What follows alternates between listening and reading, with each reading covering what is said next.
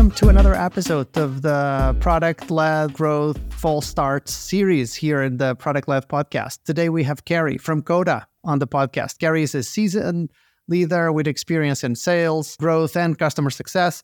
She was kind enough to share her learnings after implementing a sales assist motion on top of their already successful product led growth uh, motion, uh, or self serve motion, I should say, at Coda. In this episode, she'll be sharing her insights uh, and learnings from the three iterations of this implementation. And she will be providing a playbook for companies looking to do the same. As usual, references will be added to the show notes. So sit back and enjoy this episode with uh, Carrie. Carrie, thank you so much for for being here. It's a pleasure to learn from you and from your intense experience over the last months, maybe years. Um, thanks for joining today. Yeah, thank you. I'm excited to be here. So, Carrie, what, what got you into growth in the first place? Oh, that's a great question. Um, so yeah, I have a, a, very interesting background. If you look at my LinkedIn, I started my career in sales. I was at Zendesk for about six years. Started in sales, and you know, Zendesk was kind of a hybrid enterprise sales mission, a little bit of like you know product led sales in in there as well. We had you know a sort of freemium model in one of our products and and free trials and and another, but yeah, started my career in sales. Um, and then I, I moved into sales management. I think I really loved being a sort of leader, being able to be sort of a pioneer and, and help others be, you know, successful in their careers and grow. And after leading a team of, you know, account executives in sort of the SMB space, which was very much our sort of self-serve space. So a lot of a lot of their efforts were geared towards, you know, converting free to paid and then just driving more expansion within our existing um, paying accounts. I decided I wanted to sort of step out of the world of sales and, and get experience into just other aspects of the business. So I moved into more of a like business strategy and operations role. And while that was definitely different to my history of being in sales and customer facing, I learned so much just about kind of like running the business, uh, setting up processes and workflows and structures. And so I led business strategy and ops for our partner uh, sales organization, which is about 90 people. And that was just a great experience to really to see what it's like to kind of to really lead more than just a, a team of of reps. And I'd say, you know, then I, you know, moved moved over into Coda and it's really where, you know, I got kind of my closer start into being a part of the the PLG organization and again going in and and building out a team and then learning how to sort of pivot and um, and make changes there I'd say but I think even at Coda, I've I've almost you know gotten my PhD in growth uh, just from all of the all of the uh, uh, so much that you know it's a, such a smaller organization. We're we're moving so fast, we're moving so quickly, we're growing so quickly. And uh, but I think you know my my past history in sales and and and then management, but then strategy and operations, and now kind of moving into to leading and, and uh, a business segment at Coda has it's all it's all kind of worked out very well. I think I've had lots of various elements pulled together to be where I am today. Nice.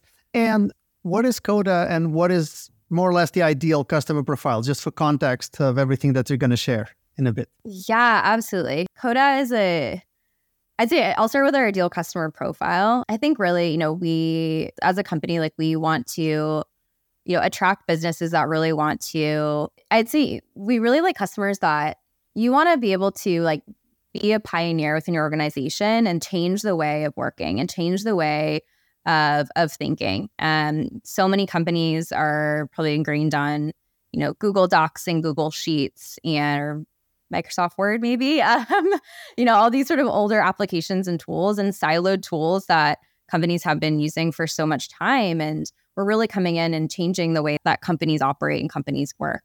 Um, so, you know, if you think about uh, you have a a Google Doc that you use for your one on one meeting notes and you share that with your direct report. Um, and then you run your team meeting on Google Slides. I did this for many years at Zendesk. I had to create a new slide deck every single meeting. It was very, very time consuming. And then you send out your Google slide deck, and these slides get you know shared, and then they get lost, and they're like stuck in a Google Drive, and no one knows where to find it. Or you have a meeting doc, and it's you know, not tied to any other the work that you're doing with that individual rep. And so you just have these siloed docs, all these siloed applications. Um, we really pull all of that into one unified surface. So whether you are just running meeting notes or whether you are running a team meeting or you're building a playbook or you want to pull in uh, Salesforce reports because you want to put together an account plan for a customer that you know you're working with. We really pull all of these these sort of sheets, docs, and applications into one surface. Um, you know, which you know makes it so much more effective for all the teams that you're working with, for all the individuals you're working with. But it, again, it, it changes the way that that you're working. It changes the way that you're thinking. So if you are a change agent in your organization, um, if you you know really kind of see a, a new way of working and a new way of doing things like that that's those are the types of customers that we definitely gravitate towards we love working with because they they really see the future like they really see see the difference that Coda is making i can totally see that because I've, I've gone through a similar transformation as you as you're as you're describing. Good stuff good stuff. So as you know well this is no surprise. This is about uh, failures failed attempts and um, and all of that good stuff where where we actually learned something with. I'd love to dig in. And I know you have um, lots of experience layering sales on top of free. And I'd love to know for the story that you are bringing here today, how it all started and how you went about layering sales on top of the free tier at Coda. Yeah. So we've gone through several iterations of this. And again, lots of, of mistakes and failures that we've learned from that have really helped us and get to where we are now. And again, just continuing to learn and, and iterate uh, even today. Uh, but uh, I think you know really the the first sort of iteration of implementing a, a sales led motion on top of you know what was very much a you know product led emotion was we went pretty hard and heavy into uh, putting humans in front of every single customer and sort of utilizing this concept of what I now see as a human band aid. And so we wanted to make sure that our customers were successful. We wanted to learn from our customers, which of course is is everyone's goal. But users don't want to talk to to people. Uh, they want to discover success within the product on their own. They want to explore it on their own. And we pretty much did everything we could to kind of flash in, in in moments in the product, flash in emails to our customers to like talk to a human, to get in front of a human, to have a conversation. And we felt that when we, you know, had our customers talk to our sort of initial uh, you know, sort of salesy team that we could then drive more revenue from them. We could get them into like an evaluation to really, uh, you know, evaluate Coda and get them into an enterprise plan and kind of all of this like traditional uh, sales led motion that we were just trying to layer on top of, of this like PLG uh, motion, which just really wasn't working. And it didn't really work in a few ways. So, first of all, you know, our team, we had a, a small team of about four sales sales folks that were just getting so overwhelmed with the amount of bookings that people were were making because they had no other option. We we only gave them the option to like book time and talk to a human in order to actually use use Coda and actually like experience success with it. So the team got really overwhelmed. They were in like back to back meetings all day. But we quickly learned that our sales folks were getting on calls with these customers and the customers really just needed help with the product. They were just wondering like, "Hey, I ran into this issue," or "Hey, I'm not quite sure how to, you know, actually create my first table in my Coda doc." Like they had lots of just very very specific kind of product uh, questions that you know our sales team was just trying to trying to create an opportunity, trying to like get them through the sales funnel. And it just was a complete mismatch. There are kind of two two main failures of that one. I mean, first one being that we were overwhelming our, our sales folks. We were overwhelming our customers because they really didn't want to be on these sort of sales led conversations. And secondly, like our customers didn't they didn't need this. They didn't want this. They still had hadn't even had an opportunity to experience Coda and like build their first doc and see what Coda could do for them. And now we're just trying to like push them into uh, a sales evaluation. So those were sort of the that was our first iteration, and we quickly learned that model was was really not going to work. We also learned pretty quickly that we weren't just we really weren't utilizing our sort of sales team or like these, these our sort of human led motions here effectively because our team was talking to every single customer that signed up for Coda. Um, so we they, it could have been someone who was using it for, you know, like a, a a small use case at work and they had you know no intention of building out with their team um, it was like just to take their own kind of meeting notes or to-do list anywhere from yeah we did have you know a larger enterprise sized company signing up and they're you know they're like a a product manager and they're trying to look at building like a product roadmap. That is a great use case for us. But we were really just spread across all of our customer base. We really weren't segmenting our customers appropriately and we weren't giving our team the opportunity to really spend time with customers that at the end of the day would be driving uh, more value uh, longer term with us. So that was sort of our, our first iteration of like layering this this motion. And we quickly pivoted to much more of a sort of success led motion from this team, which was really hard because we had initially set up this team as being pretty, you know, sales focused. Okay, let's hear more about like, your timeline, what you're looking to evaluate Coda for, and uh, really turning it into okay, how can this team actually help our customers drive more value and do so in a manner that actually allows us to scale our efforts longer term and not have to rely on this human band aid longer term. So it's a very big pivot for all of us and in the team. But uh, I don't know. That was that was sort of iteration one, uh, and we slowly learned. All right, we got to pivot this into more of a success led motion and one where we feel we can actually get greater value as an organization. Um, spend our you know our, our, human time wisely and use it in a way that's actually going to be more cost efficient longer term. That's a lot uh, to unpack there. Thanks for for sharing this. And and and thank you for being you know uh, constructive about it. It's so hard for people to admit to I'll, I'll say iterations that didn't work because failure is just so negative. Iterations that didn't work. So thanks for all the detail. There's there are a couple of things that i that you mentioned that i i'd like to ask a little bit more about. So you you mentioned that in the experience people were almost forced. They they really had to talk to a human. What was the experience like what for the users yeah, definitely. So, um, you know, anyone could sign up for for Coda. Like that that was that's still an option. That's absolutely an option for them to do, but we we pretty much put like a contact sales button in every po- possible place we could on on the website within product within all of our emails that we were sending to them as they were onboarding and again the messaging when we had humans doing individual outreach as well to everyone who had signed up but again this very like call to action of talk to sales contact sales, speak to sales. And that was really not what our customers needed at the time. So kind of throwing that big, big button, the big call to action right kind of in front of them as soon as they signed up was pretty it was the wrong message. They didn't want to they didn't want that message initially. Oh, okay. So it's not like you were gating, but you were right, yeah. very like yeah. driving people towards that. Exactly. You also mentioned that customers were feeling overwhelmed with all of this. Do you remember when you realized this and what data points or observations led you to conclude that that customers were overwhelmed with with all of this?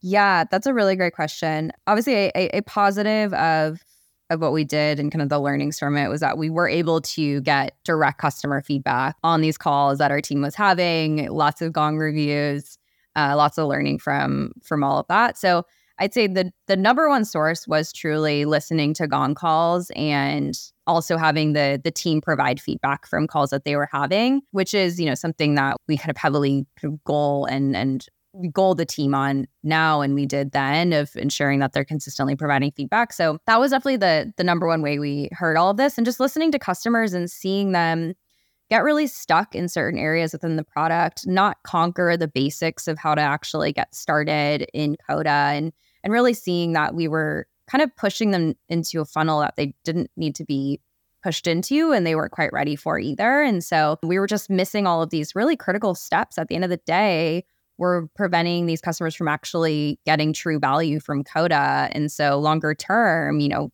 we were probably setting ourselves up for risk of churn and contraction because they're just they're not they they never actually saw the value in the first place. Kind of jumping ahead and it it wasn't the right the right way to do it.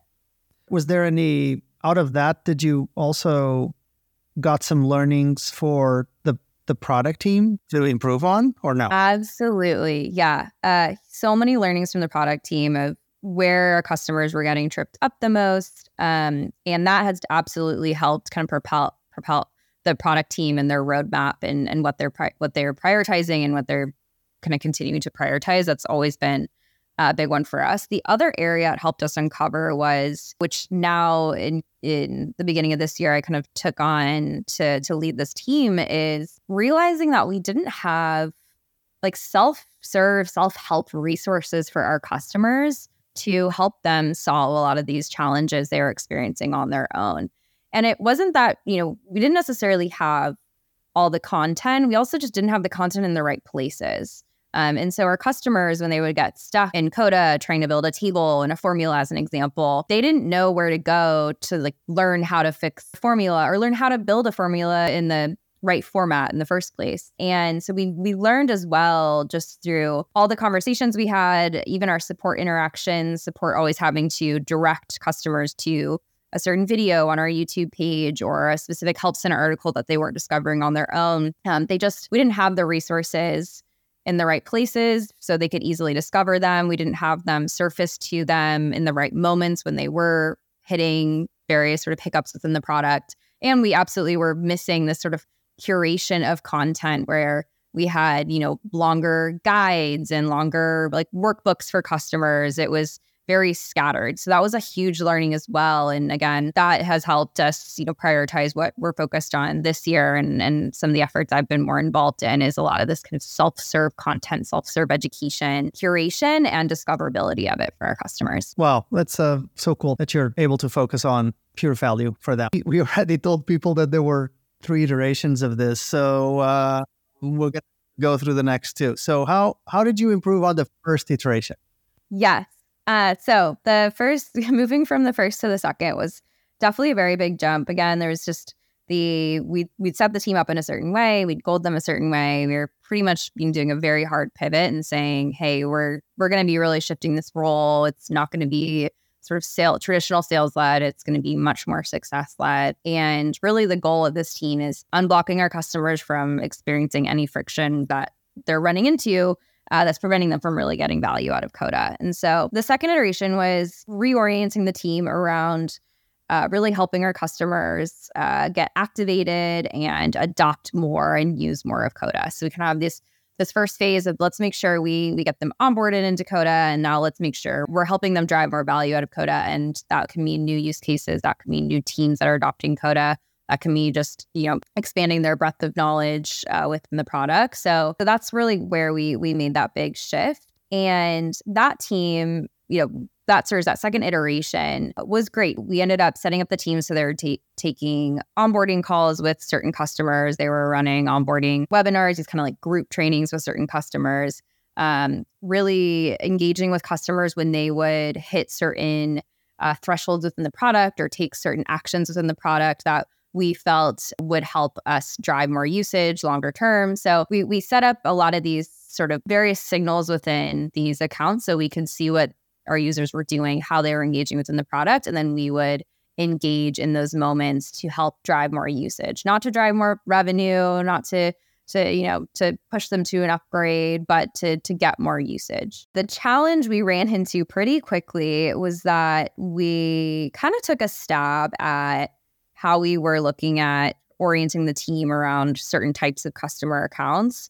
And we definitely uh, had that. The bucket they were engaging with was way too big to where the point where the team got very overwhelmed very quickly, uh, similar to the first iteration. But again, you know, we had narrowed down our, our segment of saying, all right, the team is going to focus on this subset of customers, really based on several different factors. It was like time in the product, obviously some things like company size, um, you know, just how engaged other users were within the product. So we had some parameters there, but it was it was very it was a very big bucket. And We had a small team of four, so team got overwhelmed very quickly. the same time, uh, especially in retrospect, you know, we had the team engaging with customers that probably didn't really need our guidance or assistance or help and we probably could have served them in more of like a self-serve manner served them up uh, you know certain help center articles or some guides or a recorded demo. Um, but you know we have the team meeting meeting with them one to one and you know over time again when you're just thinking about okay how many people do i have on the team? How can i best utilize the resources i have? You know we want to we were putting them in front of you know some customers where we felt it, it, probably wasn't driving the most return on their on our investment of them you know longer term. So we had to really think about how we now solve that that problem. Wow. And um, I, I guess same same question as as before. How did you go about segmenting and finding the right users to talk to? Because it, it feels like it was a big part of it or a big part of the challenge. So how did you like what metrics what what approaches did you use to to go about that? Definitely. So first things first was, you know, partnering really close with like your equivalent of your data science team. We have a great data science team, and so they're doing all of the mining um, within our customer install base to see really see some trends in, in terms of okay, what are the accounts that are converting the most within our segment? What are the accounts? What are the types of use cases that are converting the most within our segment? Uh, what are the certain sort of activation thresholds that accounts are hitting that we then see, you know, longer term revenue kind of jump from? So some some of these specific metrics one of them is that like you know one of our activation metrics if we get you know customers to activation metric they're going to convert at a higher rate they're going to spend more money with us longer term. Like that was a non-negotiable. That's something we we want to make sure that we're driving our accounts towards. Also then looking at okay what are the types of customers within the business segment? How much are they spending? So kind of breaking it down probably by a traditional like smb commercial enterprise or you know however you you name it out your, your organization but looking at employee count and company size um, and seeing who is spending the most, who is not activating or engaging, but has larger revenue potential. So, kind of like where are the gaps that we need to fill here? And so, yeah, again, partnered really close with our data team, but but took a lot of various metrics, all oriented around looking at revenue within the business and how we could drive more accounts to be successful, like these other accounts that you know had been spending money with us. Cool.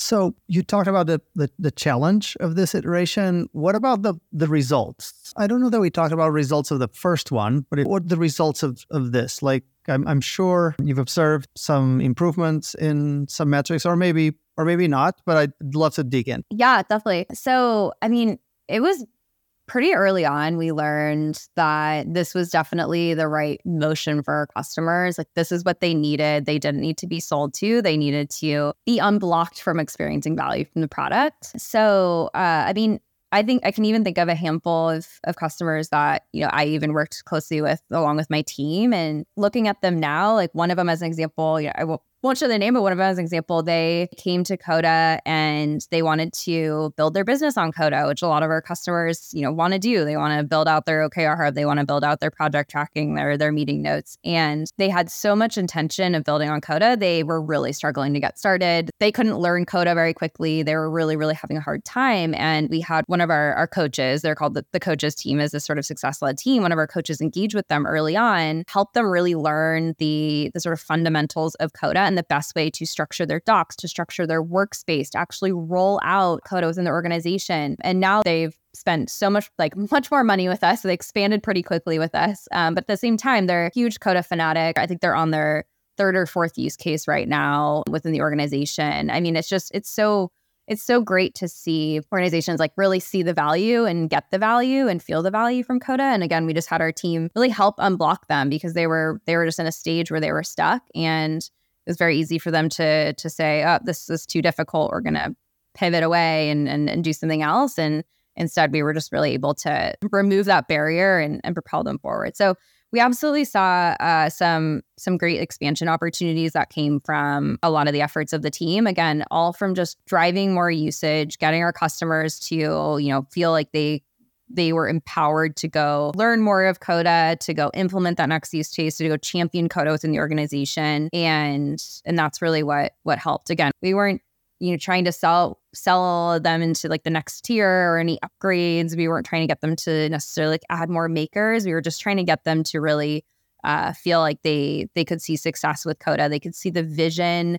and then they were empowered to go do that on their own. We weren't doing it for them, which I think is also a really important distinction. Yeah. I've seen this focus on value is sometimes were you getting pressure like from, you know, to, to make money, right? This is a bet. Focusing on value is a bet. It takes a little while before you see the results. I wonder if you at, at it with the time felt that pressure that and, and how did you deal with it? Yeah that's a that's a great question. Um absolutely you know i had a, a revenue target that you know is obviously just dangling over my head. It was definitely difficult and you are taking this a bet and it's kind of a slow and steady race as well. One thing that helped a lot is I ended up rolling out a the time it was weekly, now I've moved it to bi-weekly. It's basically like a business summary that I send out to the the whole company, but in particular highlight it for the executive team. And it highlights not only where we are in the business as it relates to our metrics, but lots of stories. So we would have our coaches team um, share stories that they were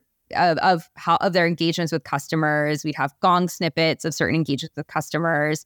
You know, here's this customer, here's how we unblocked them, here's the the the gong snippet of, of us unblocking them. Here's what they've done since that engagement. They've, you know, they have expanded and they've added XYZ, you know, ARR, they've added, you know, 10 makers, whatever it might be. And so stories was very helpful just sharing these these little wins um, because again you know we're working with a subset of customers so you you can only kind of get little tastes here and there but by showing how we were providing value for these customers and then there were revenue related results that at the end of it was um, was super helpful and not all revenue related even like some of the the great wins of oh then they go they we had this champion and then they went and talked to their you know their CTO, and now their CTO is getting really excited about potentially implementing Coda with their organization. Like even just those stories were really powerful um, to share. So I do recommend having some sort of outlet where you can share learnings, you can share wins, you can share challenges and how you're facing those challenges and just kind of create that transparency within the organization. Yeah, I love that ritual because it sounds like it really provides the insights to other areas of the organization and, and also allows you to celebrate some quick wins and uh, and so creates momentum, motivation, and support, which is crucial when you're running the marathon there. Were there any like two or three big learnings from this iteration that you can summarize, like just so we can wrap up this this part? Yeah, first learning was absolutely like our customers absolutely need to be sort of supported in in a way that allows them to get more value out of the product. They do not need to be sold to, push to a tier, push to convert. So we we kind of confirmed a, you know, an assumption there based off of learnings in the iteration, first iteration. The second big one was we really need to utilize our human team as efficiently and effectively as we can. And we need to be very intentional about where they spend their time um, to ensure that we're not only getting the best return on them, but we're also ensuring that, you know, longer term, the customers they're spending time with are going to be those customers that eventually we can grow and grow into a potential enterprise customer. Again, longer term, but that we want to make sure we have a, have a funnel um, from our business segment up into our enterprise sales segment. And so that was the the big learning that goes into iteration three. All right, let's talk about that. What happened there? Yes. So um, third iteration. So we felt like we had a really good foundation for the motions the team was running, what they're trying to drive within these customer accounts, which was great. However, definitely needed to kind of reorient them to a, a different sort of segment of customers just to ensure that they were spending time with these customers again that we we really felt we could we could grow and and we had sort of a high a high ceiling. So again, we we did a lot of kind of deep dives into the data to to figure out okay, now whereas in the previous iteration we had looked at just the business segment itself and the customers that were spending money in that business segment that were growing within that business segment. We weren't looking at customers kind of beyond that business segment. And we do have sort of two segments at, at Coda where we do have our sort of enterprise sales segment. We have kind of a more PLG segment. And so looking at what are the customers that have made it kind of across that threshold to move into that enterprise tier and what are the characteristics of those types of customers you know, not only from kind of like a, a firmographic standpoint, but even from a usage standpoint, what are the trends we're seeing in those accounts that do move up into that enterprise plan? And so we were reorienting around looking ahead at, at enterprise versus just focusing still within our business segment that ha- had not necessarily graduated. So that's how we ended up reorienting the team a bit. So they're they're focused on a more select subset that we feel we can grow um, over time and potentially move into to being enterprise ready. Yeah, makes total sense. So you would segment based on potential of the organization and then offer premium service to them. Not that the others would, would be underserved, but it would be a little bit less proactive and more proactive eye touch to, towards the end. Exactly. Yeah. This is great. So, this was all, I'm assuming, actually, we haven't talked about this before, but this was all post product market fit, right? That you had reached that point. Yes, yes, definitely. Which, which leads me to the next question. So, what would you recommend as a playbook for companies that are trying to layer sales motion on top of their self-serve user base? Let's maybe assume they have got to a point where there's product market fit, and then if you if you have ideas or thoughts for those that didn't, there are some listeners out there that did not yet have uh, achieved product market fit it may be maybe interesting to get that, that perspective from you. Yeah, definitely. So I think, you know, it'll probably depend on where you are. If you already have a, an existing kind of sales or sales assist team, or if you're you're starting from scratch. Um, I'd say, you know, the first thing is really identifying what you're trying to drive from your customer base is going to be really important. So, like what are what are the outcomes you're trying to drive and why are those the outcomes you're trying to drive? And then figure out, okay, now we know what we're trying to drive. Well, who are the types of customers that we want to engage with where we want to be driving this? Um, and we really feel that having our human led team is is going to be, you know, in front of these customers to to do that. So, as an example, at Coda, we, you know, we've we've been able to determine what the milestones are within our sort of customer journey of we want to get them to this activation milestones we want to get them to this expansion milestones and then now as i just talked about sort of third iteration we know the types of customers we want to be engaging with and we want to make sure we're getting them through these milestones. So get very clear on on on what you're trying to drive i don't think you can just start if you don't have any intention and like what your team's actually doing and what they're going to go drive. And then you know really determine the the types of accounts you want them to focus on. And i think if you're starting out just from the very beginning i think just talk to talk to as many customers as you can. I do think there's so much value in just talking to customers and and learning very quickly the types of customers that are engaging with your product what they're doing with your product. But i but i do that with the intention of you know having a a goal that you know within within even just a few months of of these conversations of being able to identify okay what are the, the trends we're seeing of the accounts where we feel like there's more growth potential and versus less growth potential and you can start to get to that that sweet spot if you have uh, like a, a data science team or something like that obviously i'd utilize them as well but you just start to learn okay and narrow in on the the types of accounts where you feel like there's this this more growth potential than others. And then once you have identified the outcomes you're trying to drive the accounts you're trying to focus on i mean definitely implementing that first playbook is going to be really critical. And what we have set up on our end here is we kind of split the motions into two. So we have our sort of reactive our scaled plays and we have our more proactive manual plays that the team runs. And we have a funnel so we really start out with everything being proactive and manual. So our team will craft the messaging, they'll send the outreach, they'll try and engage with customers and, and meet with them one on one. And then we learn okay, is this messaging resonating well? It, are the types of customers in in this stage you know are these the types of customers that, that they are getting value out of coda we are helping drive more more value out of coda and then basically what's working let's go scale those into what I call sort of reactive plays, where now, based off of what customers are doing in the product, uh, these plays will just run on their own. So now we don't have the team manually doing the outreach. Now they're hitting a, a trigger signal, right? And we have that outreach going on the back end so we can scale it to more customers. And then the next step in that funnel is, you know, okay, we we started with proactive to kind of experiment. We're scaling it to ensure that we can reach more customers that are getting more value. And then the third piece is how do we actually go build this into the product? Um, so now, how do we actually go serve customers? And they never need to talk to a human. They never need to access a resource. Like now, we're creating the, the building the experience around what we're what we've learned just engaging with them. So it's kind of this funnel we've we've created there. But obviously, if you're just getting started, start with those proactive plays, got very experimental, and listen to your customers, listen to what they need, what they want, and and then you can kind of scale from there. Very cool. So what I heard here, let me let me play that back to see if I can summarize it. Fundamental to all of this is having a sense of what are the success milestones a customer goes through. It, it can be qualitative or it can be more sophisticated if you have a, da- a data science team. And then c- continuously validate those milestones.